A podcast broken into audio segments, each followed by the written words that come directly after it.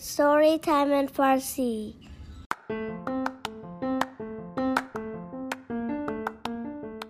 شما به پادکست ستوری تایم این فارسی گوش می‌کنید. من آنیتا هستم و هر هفته با داستان جدیدی مهمان شما و کوچولوهای عزیزتون خواهم بود.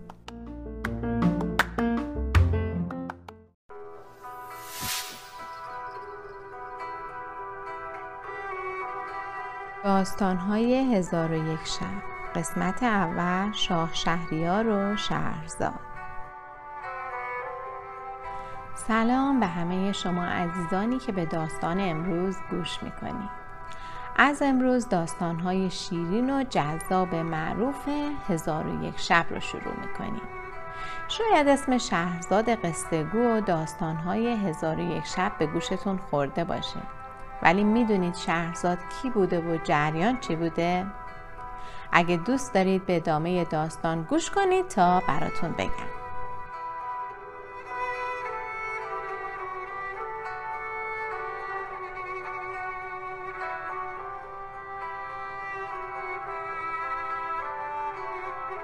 بله روایت ها بسیار هست ولی در کل چیزی که در تمام روایت ها مشترکه در مورد شاه شهریار هست.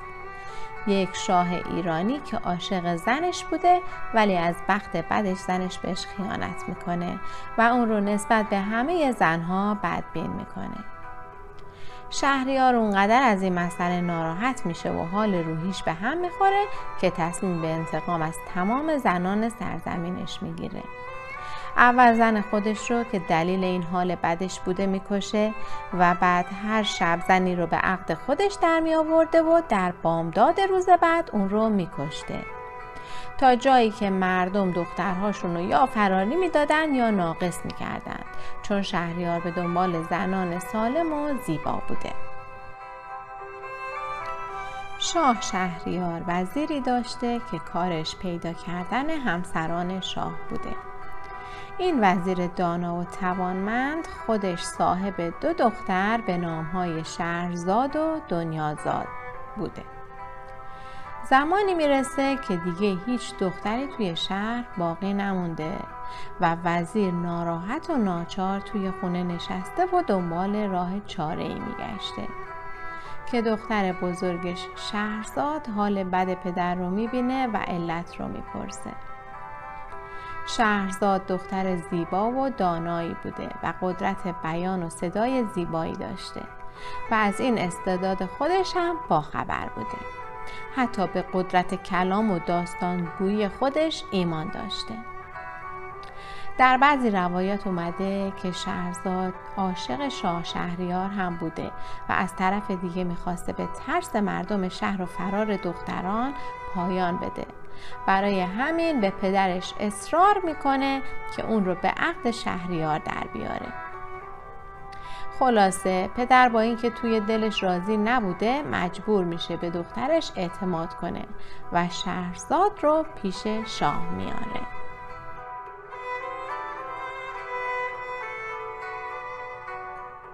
شهرزاد قبل از عقد از شهریار خواهشی می‌کنه. اون میگه که من خواهری دارم که هر شب باید برای خوابوندنش قصه ای بگم. از شما می‌خواهم که قبل از خواب اجازه بدید خواهرم به قصد بیاد و مثل هر شب به قصه گوش کنه.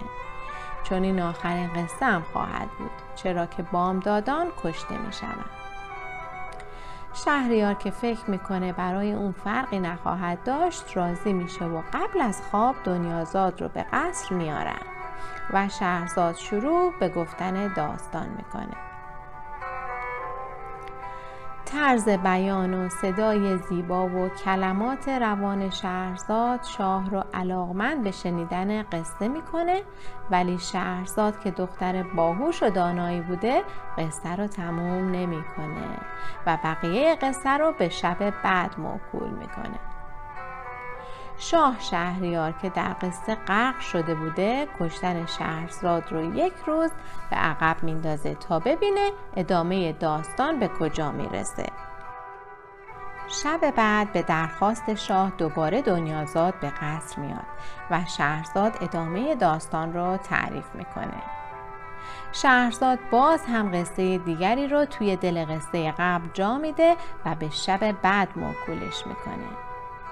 شهریار که نمی‌خواسته داستانها رو ناتموم بذاره بازم به شهرزاد فرصت میده تا شب بعد قصتش رو تموم کنه.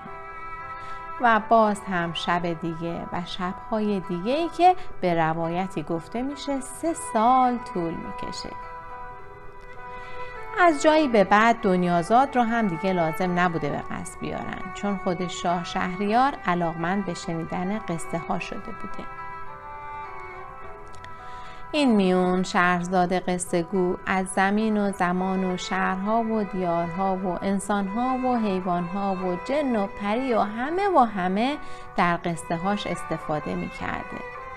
پدر شهرزاد که مرد جهان دیده و با تدبیری بوده با بازگویی خاطراتش برای شهرزاد در ساختن بعضی از قصه ها کمک می کرده. و خلاصه شبها رو یکی پس از دیگری به سر می بردند تا کم کم آرامش به شهر و سرزمینشون برمیگرده.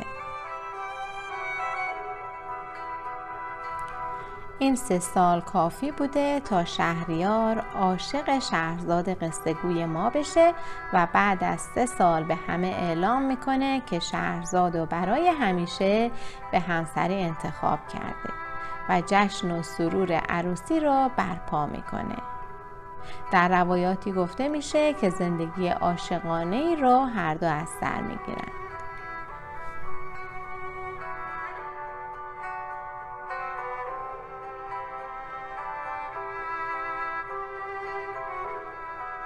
این که دقیقا قصه ها هزار و یک قصه بوده به نظر واقعی نمیاد.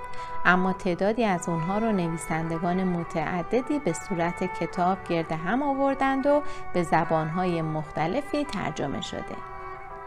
تا اینجای داستان رو من با خوندن و دیدن کتاب های مختلف صوتی و آنلاین گردآوری کردم و براتون نقل کردم. و از این به بعد داستانهای شهرزاد و براتون از کتابایی که به زبون ساده و برای سنین کودکان و نوجوانان نوشته شده می‌خونم.